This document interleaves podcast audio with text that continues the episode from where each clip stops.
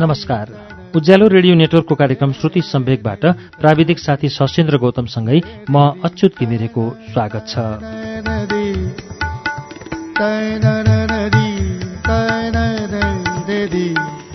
श्रुति सम्वेकको आजको श्रृङ्खलामा पनि हामी भुवनहरी सिग्देलको उपन्यास जदौ मालिकको वाचन लिएर आइपुगेका छौं। जदौ मालिकको एघारौं श्रृङ्खला गएको साता हामीले सुन्यौं। अब बाह्रौं श्रृङ्खला सुनौ पृष्ठ दुई सय बाइसबाट।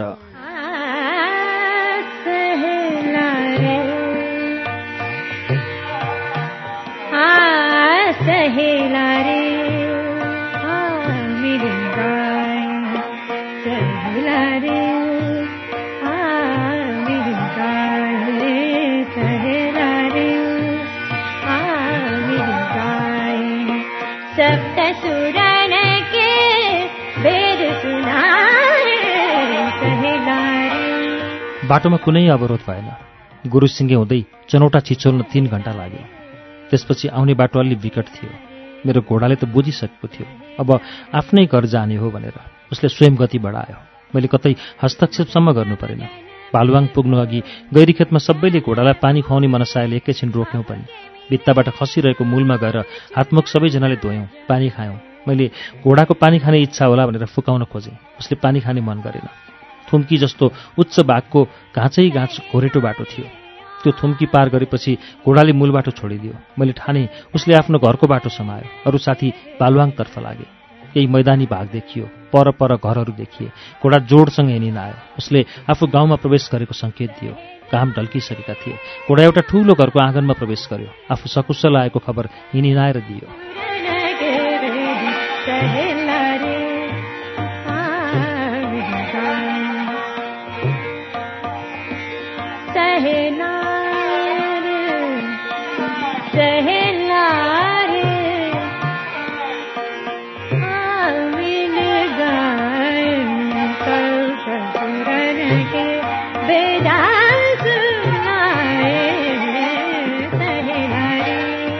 म घोडाबाट ओर्लेँ दुईजना युवकको ढोकाबाट बाहिर निस्के। त्यहाँ सहिस जस्तो मानिस पनि देखा पर्यो। उसले घोडालाई तबेलातिर लग्यो। ती दुई युवकसँग चिनापर्ची भयो। उनीहरू जिम्मेवालका छोरा रहेछन्। मेरो आगमनको उद्देश्य सुनेर उनीहरू प्रफुल्ल देखिए। उनीहरूले निकै खातिर गरे। म बिहानदेखि भोकै थिएँ। खाजा पानी र रातको बाँसगाँसको राम्रो व्यवस्था मिलाइदिएँ। मैले ती युवकसँग आफूलाई बेलझुन्डी पुग्नुपर्ने कुरा सुनाएँ। त्यहाँदेखि पैदल हिँडेर बेलझुन्डी पुग्न झण्डै एक दिन लाग्ने कुरा उनीहरूले गरे।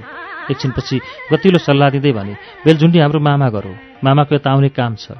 भोलि हजुरले यही घोडा लिएर जानुहोला। मामालाई भेटेर जिम्मा लगाइदिनु भए हुन्छ। तिनका सहयोगलाई मैले मुरी मुरी धन्यवाद दिएँ। मैले ठाने कानाले आँखा नखोजी पाएँ भोलिपल्ट दसै नबजी म बेलझुन्डी पुगिसकेको थिएँ। त्यो घोडा सम्बन्धितलाई जिम्मा लगाएपछि बिजोरीमा जनता विद्यापीठ स्थापना र सञ्चालन गर्ने तयारीमा जुटिहाले। मनमा कुरा खेल्दै थियो। खाने मुखलाई जुङ्गाले छेक्दो रहेनछ। देखिहाल्नु भयो खाने बेलामा जुङ्गा आफै पन्छे सरक्कै।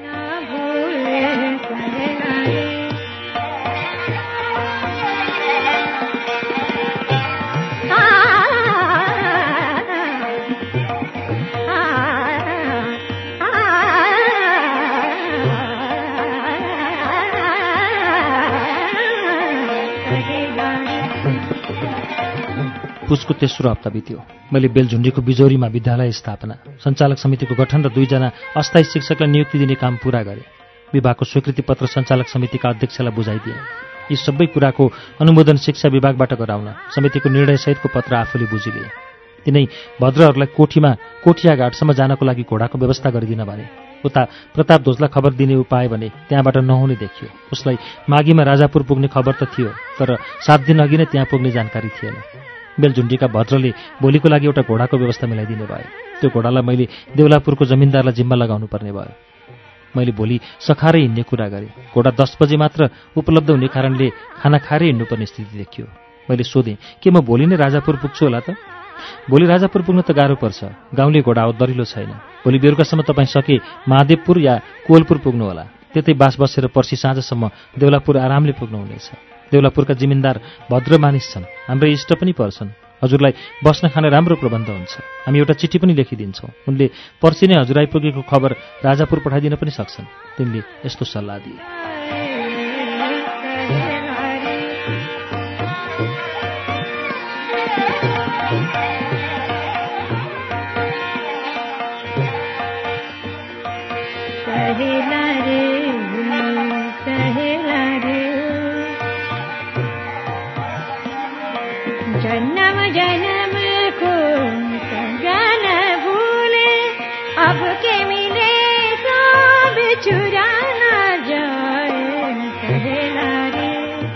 भोलिपल्ट खाना खाइवरी बाहिर निस्कँदा तिनले विदाईको भव्य तयारी गरेको देखियो। पञ्चकन्याले फूलमाला र अबिरले मलाई झपक्कै छोपिदिए। पचास साठीजना मानिस बिजौरीको चौरमा उपस्थित देखियो। त्यस्तो विधि सत्कार एकातिर थियो भने अर्कोतिर छेउमा एउटा ज्याम्ते घोडा मेरो सवारी चलाउन उभिएको देखेँ। सबैसँग बिदाबारी भएर म घोडा निर गएँ। सबैलाई प्रणाम गर्दै म त्यो घोडामा चढेँ। पुटुपुटु हिँड्यो बिचरा। बाटोमा भेटिने मानिस घोडा र मलाई हेर्दै हाँस्न थाले। यो दृश्य पक्कै पनि कुनै सिनेमाको ख्याली जस्तो हुनुपर्थ्यो। गलाभरि माला अनुहार र कपडाभरि अबिर अनि सवारीको साधन भन्ने ज्याम्ते टट्टु। यस्तो दृश्यको रसास्वादन गराउँदै लोक हँसाउन मलाई मन लागेन। आधा घन्टा बितेको हुँदो एउटा खोल्सी भेटियो। भित्तातिरबाट झर्र पानी खसिरहेको थियो। मैले घोडालाई त्यहाँ रोकेँ। उर्लेर जिउको अबिर झारझुर पारेँ। मालासाला झिकेर त्यही पानीमा बगाइदिएँ। हातमुख राम्रोसँग सफा गरेँ अनि घोडा चढेर पैयाँ ठोक्ने सान गरेँ। बिरलाको लहड मुसालाई साँच्ची भने चाहिँ भयो बिचरालाई। आम घोडालाई गरिने सान मेरो घोडाले नबुझ्ने प्रश्नै होइन। उसले पनि पैयाँको फुर्ती नदेखाएको होइन। सुख भए लुक्थ्यो होला। बिचराको दुःख हो लुक्दै लुकेन। मैले आरामले हिँड्न सान गरेँ। घोडा मताबै हिँड्न थाल्यो। अलेदो भने चिनिसकेपछि त्यसलाई कोटाइरहनु उचित मानिन।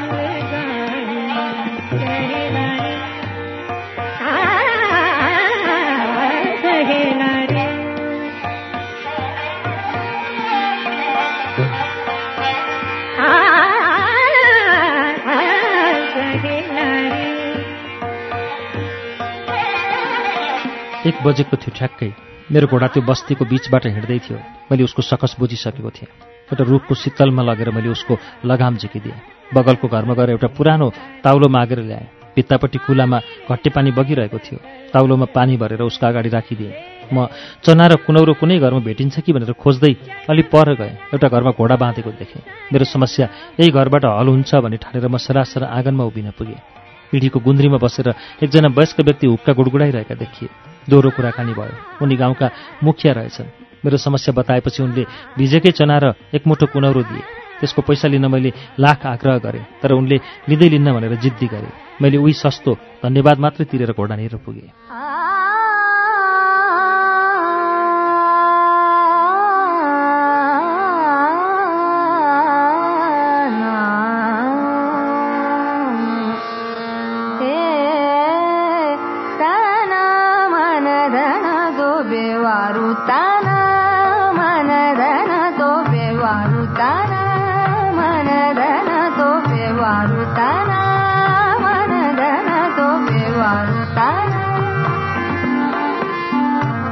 साँझ झमक्कै हुँदा त्यो घोडाले मलाई कोहलपुर पुऱ्यायो त्यो रातको बास त्यहीँ भयो मेरो। बिहान सबेरै उठाएर घोडाको चाकरी सकेपछि बिहान अलमल देउलापुरको बाटो लागे। सोध्दै खोज्दै जिमिन्दारको आँगनमा पुग्दा चार बजिसकेको थियो। घरमै रहेछन् रत्नराज पाण्डे देउलापुरका जिमिन्दार। मैले उनका इष्टले लेखेको चिठी उनलाई दिएँ। चिठी पढेर भने अबेर भयो। आजै त राजापुर खबर पुर्याउन सकिन्न। यतै आरामसँग बसौँ। भोलि बिहानै म खबर पुर्याउन सक्छु। ल नुहाउने तयारी गरौँ। खाना के खाने? रोटी दाल भए दुध माछा मासु चल्दैन। मैले भने। जिम्मेदारीमा यस्ता कट्टरपन्थीले कसरी टेक्ने? उनी हाँसे। आजसम्म टिकिएको छ। मैले उत्तर दिएँ। जिम्मेदारीका निकट अब विद्यालयहरू खुल्न थाले। हाम्रो अस्तित्व खतरामा छ। उनले यस्ता प्रसङ्ग झिके मालिक प्रथा ठिक हो र उल्टै मैले सोधेँ। मेरो त के कुरा भएर? जब डेढ सय बिघाको सम्पत्ति बल्ल तल्ल जोडिएको छ। वर्षक कमैया यतातिर बस्नै रुचाउँदैन। पाएसम्म राजापुर नै ताक्छन्। तपाईँ नै मालिक प्रथामाथि प्रश्न उठाउन थाल्नुभयो। यसको अब लामो भविष्य मैले देखिनँ। उनले भने देउलापुरमा कमैया बस्न नरुचाउने कारण के हो नि? मैले सोधेँ। यहाँ जङ्गली जन्तुको आतङ्क ज्यादा छ। मुख्य कारण यही हो। जिम्मेदारी चलाउन गाह्रो होला यता। ज्यादै गाह्रो छ। जमिनदारको मोज त राजापुरमै छ। त्यसमाथि हजार बिघा भनेपछि त कुरै सकियो। मेरो त जेनतेन चलेको समय छ। राजापुरको जिम्मेदारले गर्ने विशेष मोज चाहिँ के हो त? मैले सोधेँ। रैती धेरै छन्। छानी छानी आइमाईसँग रसरङ गर्न पाइन्छ। ठुलो लगानी ठुलै फाइदा र ठुलै सम्पर्क हुने नै भयो। यहाँ रसरङ चल्दैन? मैले सोधेँ। चल्छ तर ताजा माल पाइन्न। तपाईँको पनि रसरङको मन भए यहाँ पाइन्छ। बन्दोबस्त गरौँ त्यसलाई ठुलो कुरा मानिँदैन। बो हजुर मलाई त्यो पनि चल्दैन मैले उत्तर दिएँ। अनि जुवा? जुवा त मैले जीवनमै देखेको छैन। गुन्डागर्दी डकैती त्यो कुन चराको नाम हो मलाई थाहा छैन। राम राम। यस्तो साधु सन्यासी जिमिन्दारको साथी कसरी हुनुभयो? उनले सोधे। त्यो पनि थाहा छैन। पाण्डेजी गफ गर्न सिपालु रहेछन्। हामी गफमै व्यस्त थियौँ। एकजना ठिटो आएर भन्यो मालिक खाना तयार हुन लाग्यो। नुहाउने कि? हुन्छ वा नुहाउनुहुन्छ। ल लिएर जा। म तर्फ फर्केर सोधेँ। थकै लागेको होला मालिसको प्रबन्ध गरौँ? उनले सोधे। अह म एक्लै नुहाउँछु मालिस गर्ने बानी नै छैन। मलाई त्यो ठिटाले धारामा लिएर गयो। साबुन रुमाल ठिक पारेको रहेछ। मैले आरामसँग नुहाएँ।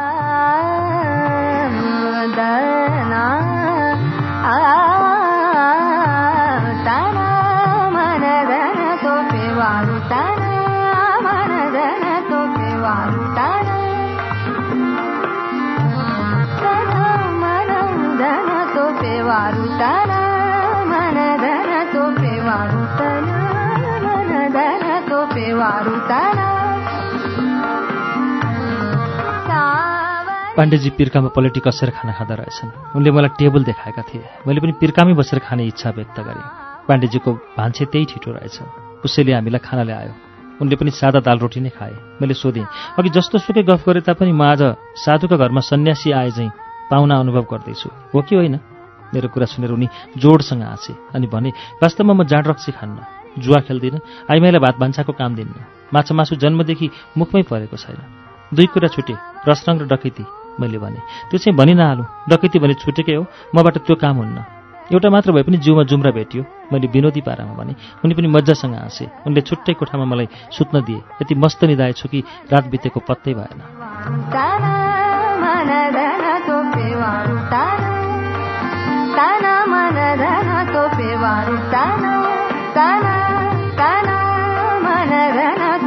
का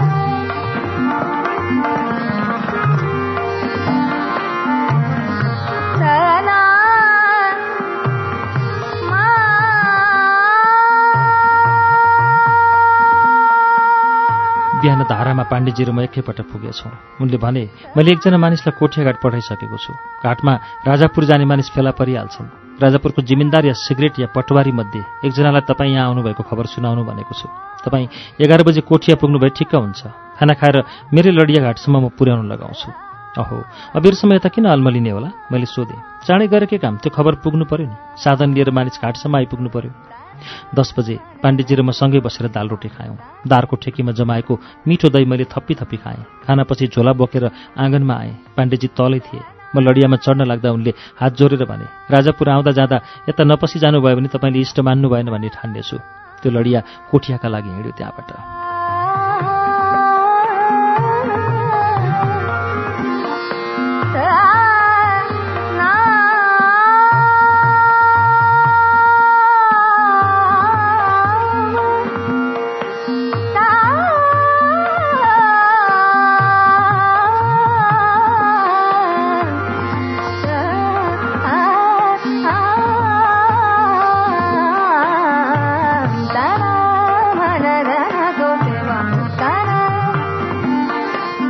कोठिया घाटमा पुग्दा मध्याह टरिसकेको थियो। वारी घाटमा डुङ्गा देखिएन निकै बेर कुर्नु पर्यो। घाटबारी डुङ्गा कुर्ने म मात्र एक्लो यात्री थिएँ।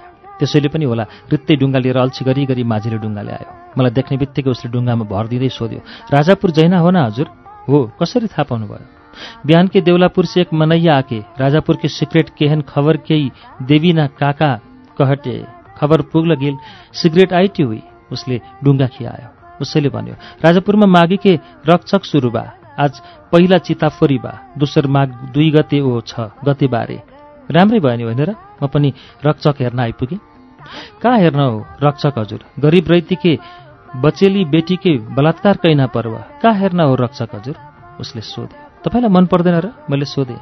मन टु नै परट मन नै फर्के काप कैना।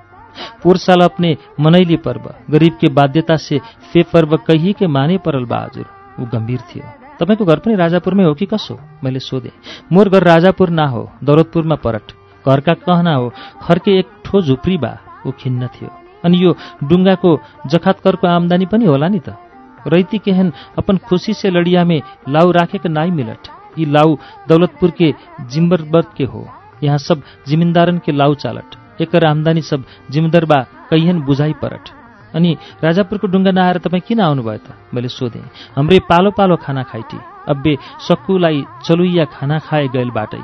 उसले डुङ्गा पारी पुऱ्याइसकेको थियो। भाडा कट्रा हो? मैले पनि उसको भाषा बोले।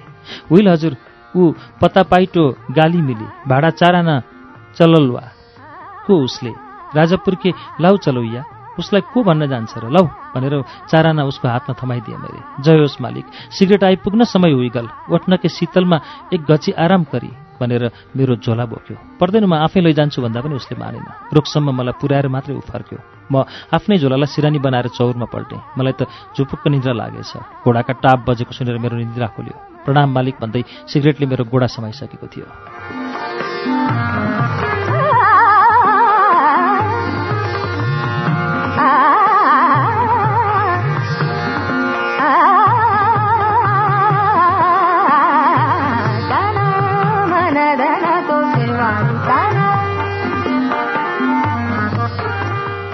के गरेको सिगरेट यो?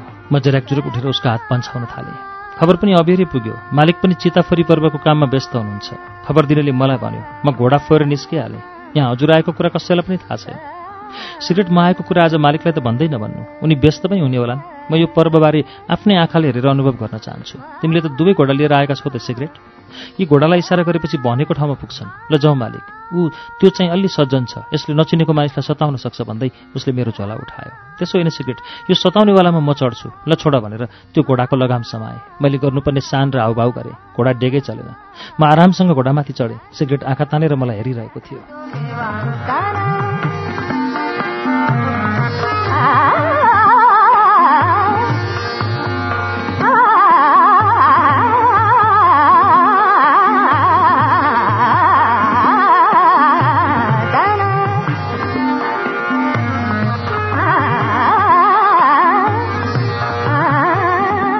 मैले चढेको अरबी टाँगन घोडा ज्यादै हलुका र फुर्तिलो थियो।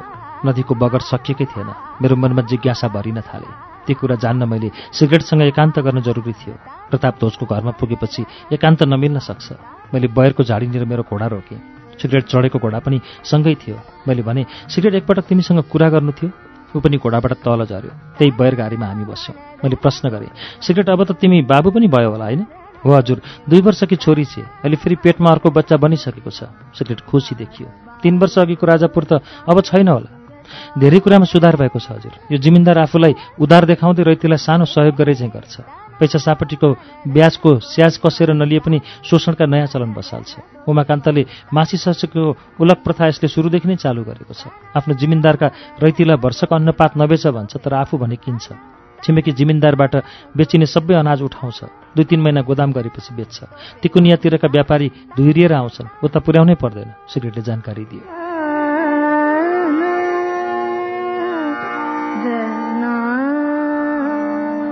तिमीहरू माने तेजिया र तिमी खुसी छौ? मैले प्रश्न गरेँ। खुसी छौ र खुसी छैनौ। सिगरेटले यस्तो भाषा बोल्न जानेकोमा म खुसी भएँ। किन सिगरेट? खुसी पनि आधा आधा हुन्छ र? एउटा कुशल जिमिन्दारले जिमिन्दारीका धरापमा किचिएका निर्बोध रैतीलाई खुकुलो देखिने तर तिनकै बाध्यताको डोरीले कसेको मालिक प्रथालाई यसले बलियो बनायो। यसले तमाम रैतीका मनभित्र खुसी छरेझै गरेर त्यहाँ स्वार्थका फल मजासँग फलाउन थाल्यो। त्यो खुसीमा मैले र तेजियाले पनि खुसी मान्नुपर्ने वातावरण यसले खडा गरिदियो। यहाँका मानिसले नयाँ संसार हेर्ने झालडोका सबै भन्दछन् यो दुःख लागु स्थिति छ। उसले विश्लेषणात्मक जवाफ दियो। झ्यालडोका कसरी बन्द भयो? कुनै अनुभव गरेका छौ? मैले सोधेँ। तेजियाले आफू संलग्न भएको नदेखिने गरी विश्वासका खास खास युवकको संगठन बनाएको छ।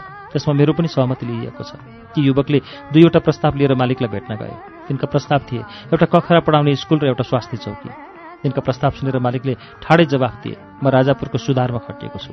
मेरा योजनामा ती सबै कुरा छन्। समय आएपछि मै गरिदिउँला यस्ता व्यवस्था। अहिले ढुक्कसँग आफ्ना काम गर उसले भन्यो।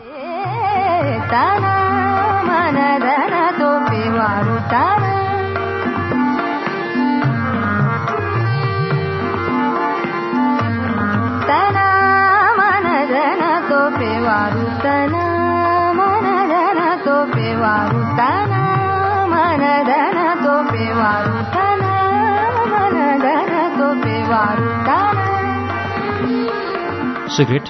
के सात सालको लहर राजापुरमा आएन? लहर त के हजुर एउटा पात पनि हल्लिएन हेर सिगरेट म प्रताप ध्वजको गुरु भन्न कि साथी हो? उसलाई आफ्नो जिम्मेदारी जमेको अपार गर्व छ। त्यो रवाफ देखेर म धेरै खुसी हुन्छ भन्ने भ्रमुसभित्र छ। यही रक्षक देखाउन उसले बारम्बार निमन्त्रणा पत्र मलाई लेखेको छ। ऊ ठान्छ म उसको हितैसी हो। म ठान्छु उसले मलाई हितैसी मानिरहोस्। उसको र मेरो बिचमा यहीँ कतै बाक्लो पर्दा छ। त्यो पर्दा झरेको दिन प्रतापको घरका ढोका मेरो लागि बन्द हुन्छन् र त्यसमा बिरियाग्लो ठोकिन्छ। यो रहस्य तिमीले बुझेका छौ? म धेरै उदाङ्गो भएँ। छैन हजुर मैले त्यसरी सोचेकै थिएन सिक्रेटले भन्यो। सोच्ने गर मेरो राजापुर आगमन पनि यही अन्तिम हुनेछ सायद। अहिले हजुर कति दिन बस्ने? उसले सोध्यो।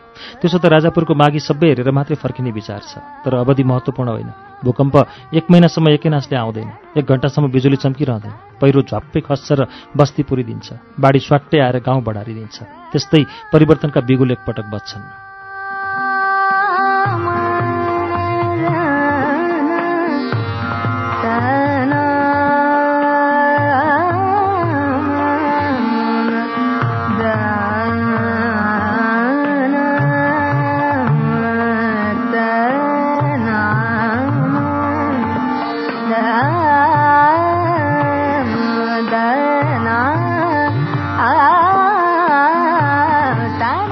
मेरो अवस्था हेर सिगरेट। म तिम्रो र तेजियाको हितैसी बनेको छु। उता तिम्रो मालिकको शुभचिन्तक पनि मानिएको छु। यो स्थिति भनेको एउटा दापमा दुईटा खुकुरी घुसार्न खोजे जस्तै हो।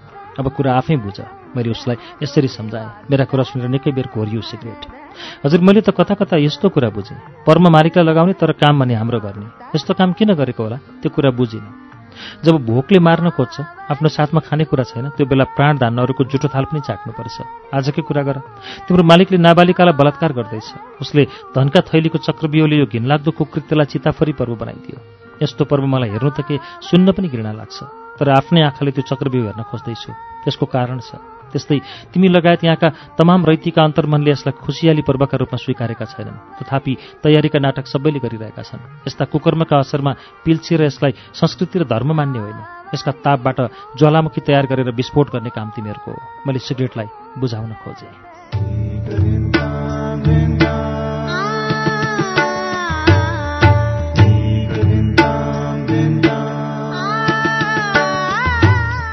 श्रुति सम्वेकमा अहिले तपाईँले सुनिरहनु भएको उपन्यास भुवनरी सिद्धेलको उपन्यास जदौ मालिकको वाचन हो।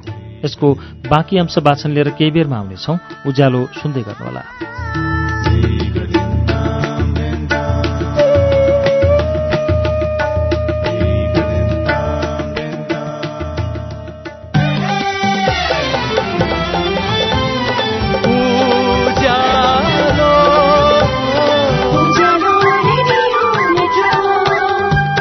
सीधा कुरा प्रश्न विचार। Ujyaalo radio network.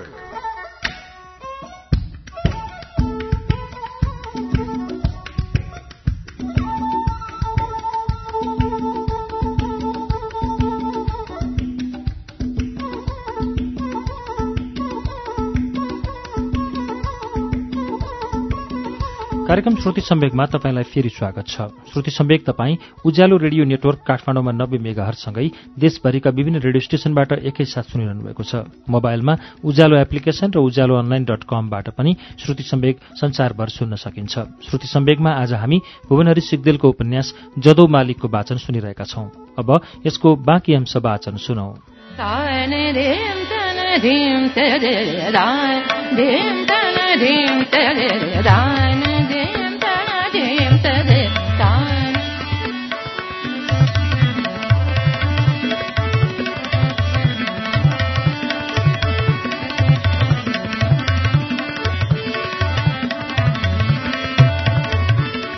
मेरा कुरा सुनिसकेपछि सिगरेटले फेरि सोध्यो यस्ता कुरा हामीलाई बताउँदा हजुरलाई के फाइदा छ? फाइदाको व्यवसाय व्यापारीले मात्रै गर्छ। पहिलो कुरा सुन म व्यापारी होइन सिगरेट। मेरो काम ज्ञान चेतना र जागृति बाँड्ने हो। मानिस कुनै पशु होइन यसलाई खरिद बिक्री गर्न मिल्दैन। दास र मालिकका पर्खाल उठाएर रैतिरा थुन्न मिल्दैन। मानिस सरहका समान अवसर र मान्यता तिमीले पाउनुपर्छ। यसको चेतना राजापुरमा फैलिएका दिन तिमीहरू पनि जमिनका समान हकदार बन्नेछौ। त्यही बोध गराउने लक्ष्य मेरो हो। प्रताप ध्वजसँग मित्रता र शत्रुता मेरो उद्देश्य होइन। ढिलो या चाँडो एक दिन म राजापुरको मालिक तिमीहरू नै बनेको देख्नेछु। त्यसैले यहाँका गतिविधिलाई म आफै प्रत्यक्ष हेर्न चाहन्छु। त्यो अवसर मलाई प्रताप ध्वजसँगको मित्रताले दिएको छ। मैले सिगरेटलाई खुलस्त बताइदिएँ।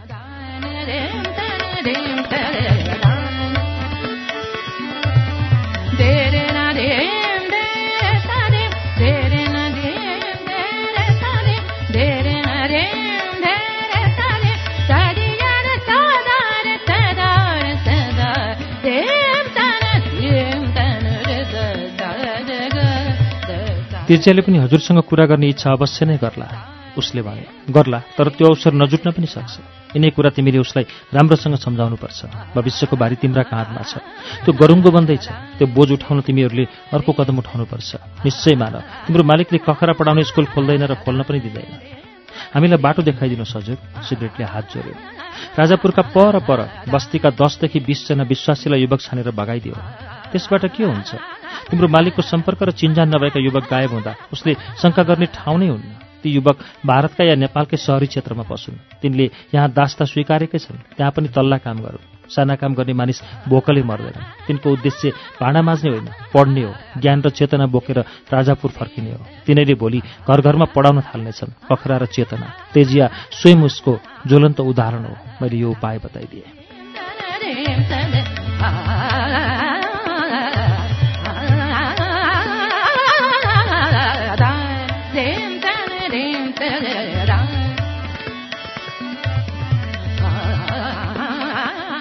यो सत्य कुरा हो हजुर। तेजियाको फुच्चे छोरो पढ्न लेख्न जान्दछ। सु सिगरेटले भन्यो। तिम्रो मालिकको पाहुना बनेपछि यस्ता कुरामा एकान्त गर्ने समय मिल्दैन सिगरेट। मैले अर्कै नाटक गर्नुपर्छ। अब त्यो जङ्गलको बिचमा हवेली र त्यसको रहस्य मलाई खोल्न मिल्ला नि सिगरेट? मैले प्रसङ्ग बदलेँ। त्यो बेला मलाई शङ्का थियो हजुर उप मैले बताउनु मिल्दैन थियो हजुर। सिगरेट भन्दै गएँ अब हजुरलाई त्यो मात्र होइन सबै रहस्य खोल्न मिल्छ। त्यो हवेली राजापुरका सबै जिमिन्दार मिलेर बनाइएको साझा डाका हवेली हो। डाका भनेपछि ती सबै एउटै जातका हुन्छन्। ती भारतीय पनि हुन्छन्। ती नेपाली पनि हुन्नन्। तिनको साझा जात बन्छ डाका जिमिन्दार पनि तिनकै अङ्ग हो। डाकाको काम लुटपाट गर्ने हो। लुटेका सामान ल्याएर त्यो घरमा भागभण्डा गर्छन्। तिनका हात हतियार घोडा आदिको व्यवस्था जिमिन्दारले गरेका हुन्छन्। कति हिस्सा कुन जिमिन्दारले खर्च लगाएको छ त्यही अनुपातमा लुटेको सम्पत्ति अंश लाने हो। ती अंश तिनले त्यही घरमा छाडेर जान्छन्। अनुकूल मिलाएर जिमिन्दारले आफ्ना हिस्सा तिनका सिगरेट मार्फत बुझेर लान्छन्। सिगरेटले रहस्य खोल्यो।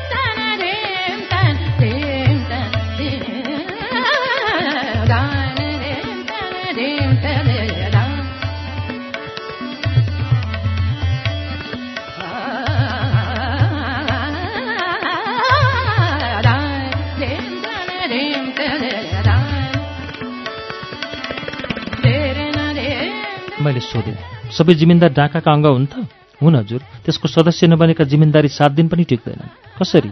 डाकाले नै लुटेर सखाप पार्छ पोहोर साल मात्र एउटा घटना भयो हाम्रै जिमिन्दारीमा भारतको नैनीताल काठगोदाममा नयाँ तर शक्तिशाली डाका दल गठन भएको रहेछ।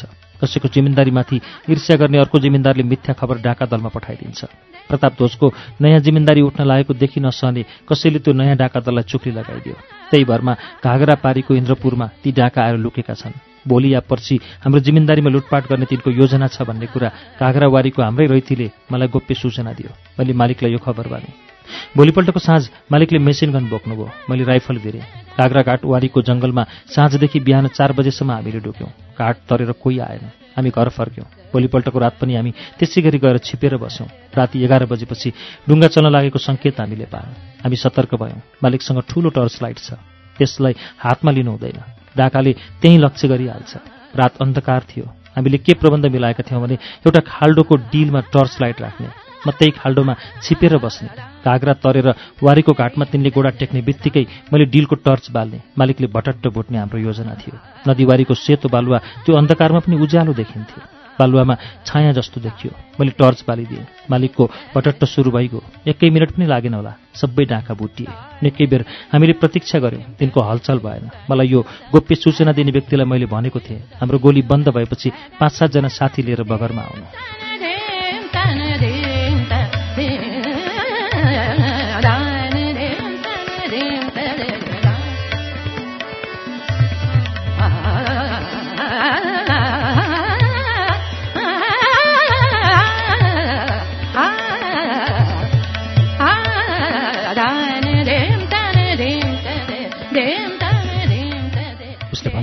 हाम्रा मानिस हरर आए। टर्च बालेर होसियारीपूर्वक हामी बगरतिर झऱ्यौँ जम्मा पन्ध्रजनाको लास बगरमा डलेका थिए। तिनका बन्दुक र हतियार सङ्कलन गऱ्यौँ साथीहरूले तिनको लास घिसार्दै डुङ्गामा राखे टाग्राको बिचमा लगेर फालिदिए। डुङ्गा वारी नै ल्याएर रगत पखाले बालुवाको रगत पुरपार पारे। तिनका हात हतियार समेत बोकेर हामी फर्क्यौँ। यो घटनाको चर्चासम्म कतै चलेन राजापुरमा। एउटा कुरा भन्नु त सिगरेट के प्रताप ध्वजले उसकी श्रीमती र छोरालाई यो जिम्मेदारी देखाउन यहाँ ल्याए? अहिलेसम्म तिनचोटि उसको श्रीमती यहाँ आएकी छन्। मालिकले साथमा ल्याएको होइन। उनी एक्लै आइन् तर दुई रातभन्दा बढी यहाँ बस्न दिइएन मालिकले। छोरो पनि साथमा थियो कि? मैले सोधेँ। हरेकपल्ट आमा छोरा नै आएका थिए। म त बाबासँगै बस्ने भनेर छोरो चाहिँ पिरोल थियो। मालिकले हप्की दप्की गरेर फिर्ता पठाइहाल्नु भयो त्यो नौ दस वर्ष फुच्चे पनि कति हरिब भने यहाँका केटीलाई छेडछाड गर्ने जिस्किने गिजिने गर्थ्यो। पछिल्लो पटक आएको बेला पर गाउँतिर पुगेछ। कसको छाप्रोमा पसेको नि रक्सी खाएर आएछ। कसैले भनेको नमान्ने साह्रै माथिएको भोलिपल्टै मालिकले खेदेर पठाइदिनु भयो सिगरेटले बतायो यही हो सिगरेट बिखको फल चिचिलेदेखि गनाउन थाल्छ।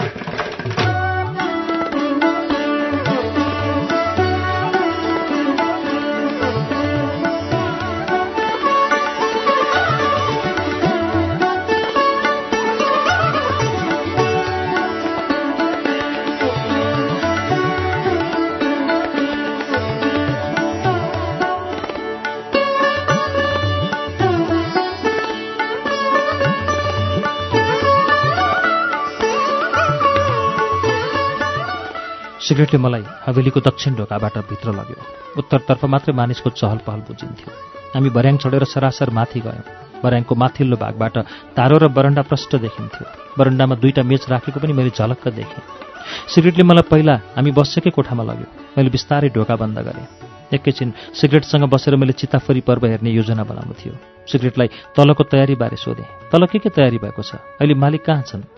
उत्तरतर्फ त्रिपाल हालिएको छ। त्यहाँ भोज पाक्दैछ। आज यहाँ ल्याइने बालिकाका छरछिमेक इष्टमित्रलाई त्यहाँ भोज खुवाइँदैछ। अब मालिकको नुहाई धुवाई र बुकुवा मालिसको काम हुन्छ। साँझमा डोलीमा बोकेर बालिकालाई ल्याइन्छ। उसको सिँगार पटार र लुगा उतै लगाएर ल्याइएको हुन्छ।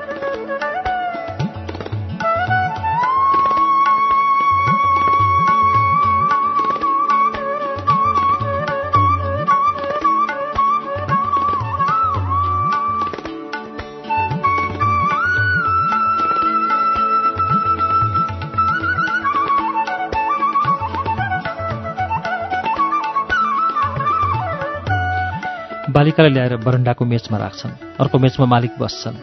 बालिकाका बाबा आमा र मामाहरूले गोडा धुवाई गर्छन् टिका लगाइदिन्छन्। चिताफोरीका लागि तलको सबैभन्दा तल्लो कोठा तयार पारेर सजाइएको छ। त्यहाँ मालिक र बालिकाका लागि आवश्यक खानेकुरा र सुत्ने पलङ तयार गरिएको छ।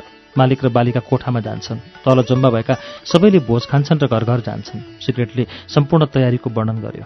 यसको मतलब मालिकको भान्सा आज माथि पाक्दैन? मैले सोधेँ। पाक्दैन हजुर। मालिक आफ्नो कोठामा सुत्न पनि आउँदैनन् त? अह आउँदैनन्। मालिकलाई म यहाँ आएको खबर आज दिनै हुँदैन तर म यहाँ एक्लै सुत्नुपर्ने भयो। राति मालिकलाई हवेली घुम्ने इच्छा भयो भने यता पनि डुल्न आउलान्। मैले आशंका व्यक्त गरेँ। आउँदैनन् त्यो पक्का हो। आइहाले पनि हजुरलाई के फरक पर्ने हो र? आज यस्तो कार्यक्रम बुझेर खबर नगरिएको भने भइहाल्यो नि। भोलि बिहान पाँच बजे त म आइसक्छु।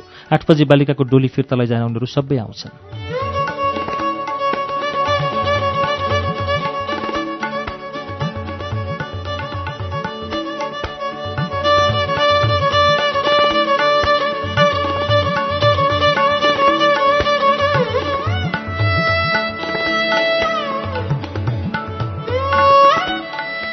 म त भोकै सुत्नु पर्नुभयो क्यारे। पर्दैन। अरू तले रमितामा छन्। माथिकै भान्सामा दाल रोटी मनै बनाउँछु। दुधको प्रबन्ध गरिहाल्छु। यसै रेट यो चिता फेरि पर्व सबैले यसै गरी गर्ने हो? मैले सोधेँ। होइन नि हाम्रो मालिकले थपेको चलन हो। अरूले यस्तो भोजको प्रबन्ध गर्दैनन्। बालिकालाई नयाँ कपडा र केही सिँगारका सामान पठाइदिन्छन्। भोलिपल्ट डोला फिर्तीका लागि अर्को एकजोर लुगा र केही पैसा दिन्छन्। त्यति हो उसले भन्यो। यो गुडदुवा पनि नयाँ चलन होला त्यसो भए। नयाँ हो हजुर अरूले त टिकासम्म लगाइदिने गर्छन्। यो पर्वका लागि मालिकले कति खर्च गरेको होला? मैले सोझेँ आज यता भोजको निम्ति दुईवटा खसी काटिएका छन्। भात पाकेको छ। भोलि उता पनि भोज खानु भनेर दुईवटा खसी र रासन मालिकले पठाएका छन्। बालिकाको लागि फुली टप सुनका गहना छन्। चाँदीका कल्ली छन्। सबै गरेर पाँच जोर लुगा किनिएको छ। नगद दुई सय रुपियाँ भोलि पठाउन छुट्याइएको छ।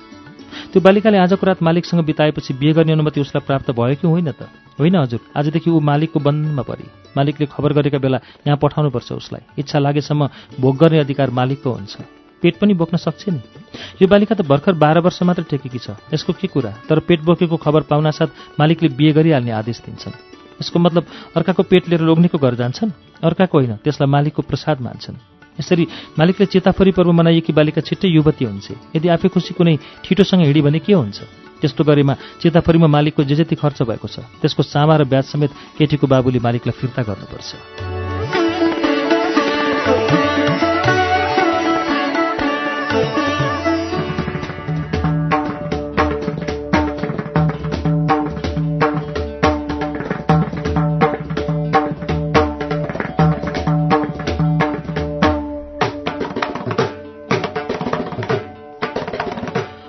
आफ्नै मुखमा कानुन लिएर बसेका मालिकले आफ्ना अबुझ र मूर्ख रैतीमाथि गर्ने हदैसम्मको अन्याय र अपराध हो यो प्रथा। यहाँका नारीको दुर्दशा हेर सिगरेट भैँसीको राँगो र गाईको साँडेले पनि यस्तो दमन गरेका हुन्न यस्ता कुकर्मका तमासालाई तिमीहरू पर्व मानेर भोज खान्छौ रामरमिता गर्छौ। यहाँ अन्याय एउटाले गरेको छ त्यसलाई हजारौंले उत्सव मनाएका छन् पर्व भनेर रमाएका छन्। याद राख अन्याय गर्ने भन्दा अन्याय सहने बढी दोषी हुन्छ। मैले भने। बाह्र वर्ष बालिकालाई अब एकैछिनपछि खाइमात लागेको वयस्कले बलात्कार गर्दैछ। त्यो दृश्य आँखा अगाडि झलक्क आयो। अनायास मेरा बङ्गारा बजेको मैले महसुस गरेँ। सिगरेट अनिमेष मेरो अनुहारमा हेरिरहेको थियो। मैले भने जाऊ सिगरेट यति महान पर्व तिम्रो मालिकले मनाउँदैछ। त्यहाँ तिम्रो जरुरत पर्न सक्छ। खोजी हुन सक्छ। अहिले तिमी तलै जाऊ। डोला ल्याउने समय भयो होला। म मौन भएँ। असहज मुखाकृतिमै सिगरेट उठेर गयो।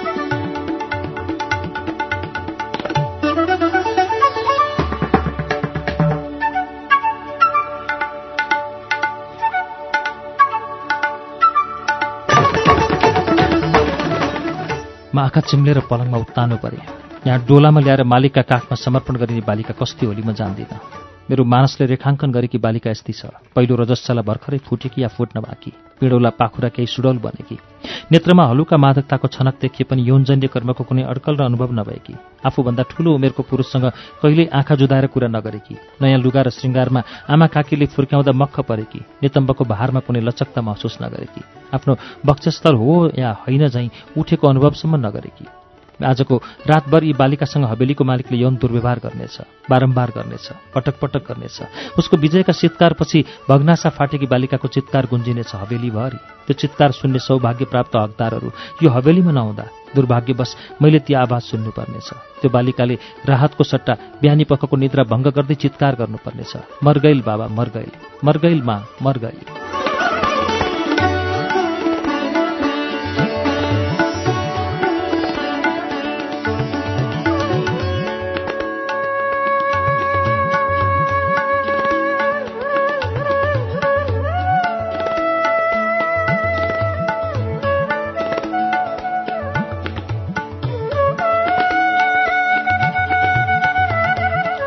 आजको रात यो हवेलीमा म एक्लै रहेर यिनका चित्कार र चित्कार सुन्नेछु। म माथिल्लो भागसँगैको बरन्डामा पुगेँ। त्यहाँबाट धारो र तल्लो बरन्डाको दृश्य छर्लङ्ग देखिन्थ्यो। थामको छेको परेर उभिएँ म। मैले हवेलीको चारैतर्फ आँखा गुमाएँ। त्यही कार्यक्रम हुने स्थलतिर मानिस बोलेको सुनिन्थ्यो। हवेलीतिर मानिसको आवागमनै थिएन। एउटी आइमाईले ओछ्याउने दरी लिएर आई। बरन्डाको वल्लो कुनामा त्यो दरी बिछाई उसले चौथाइभन्दा कम कपडाले आफ्नो शरीर राखेकी थिए। श्यामल वर्णकी त्यो नारी बिस एक्काइस वर्षकी हो भन्ने मैले अनुमान गरेँ। त्यहाँ प्रताप ध्वज देखा पर्यो। उसको कम्बरमा छोटो र पातलो गम्छा बेरिएको बाहेक उसको शरीर नाङ्गो थियो। ज्यान मोटो बनाएछ। पहिला यस्तो थिएन गम्म भुँडी हालेछ प्रताप ध्वज त्यही दरीमा उत्तानो परेर सुत्यो। तिन चौथाइ नाङ्गी आइमाई त्यहाँ देखा परी। उसको दाहिने हातमा ठिकैको सिसी थियो। सोचे त्यो तेल होला। बायाँ हातमा मजेौला खाले कचौरा थियो। सिगरेट बुकुवा लाउने भन्थ्यो। सायद त्यही कचौरामा होला।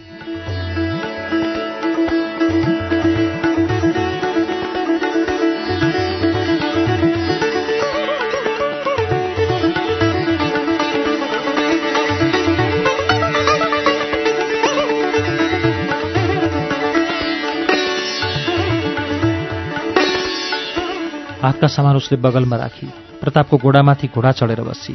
शिष्यको तेल हातमा खन्याएर घोडामा दल्न थाली। म सार्दै र आफ्नो नेतमा पनि घसार्दै घोडामाथि चढी। उसका हात प्रतापका तिग्रा हुँदै गम्छाभित्र छिर्न थाले। मलाई आँखा बन्दु गाह्रो झोइ लाग्न त लाग्दै थियो। प्रताप काउखुती लागेर अस्पटायो उसले आफ्नो ढाड उठायो र त्यो आइमाईको गर्दनमा साङ्ली पारेर हातले अठ्यायो। अजिङ्गरको ढाड बटारिए जस्तै नारीको कम्बर घुमेको देखेँ मैले। प्रतापले आफ्नो छातीमा उसको बक्चे लगेर दल्न थाल्यो। मेरो शरीरभरि घृणै घृणाको लेदो पसेर भरियो। पेट उमठेर अमिलो पानी हुलुक्क मुखमा आयो। त्यहीँ भुइँमा थुकिदिएँ। त्यो कामुक खेल हेर्ने इच्छा भएन। म सरासर कोठामा गएँ। पलङ नजिक पुगेर आफ्नो शरीर त्यसैमाथि फालिदिएँ।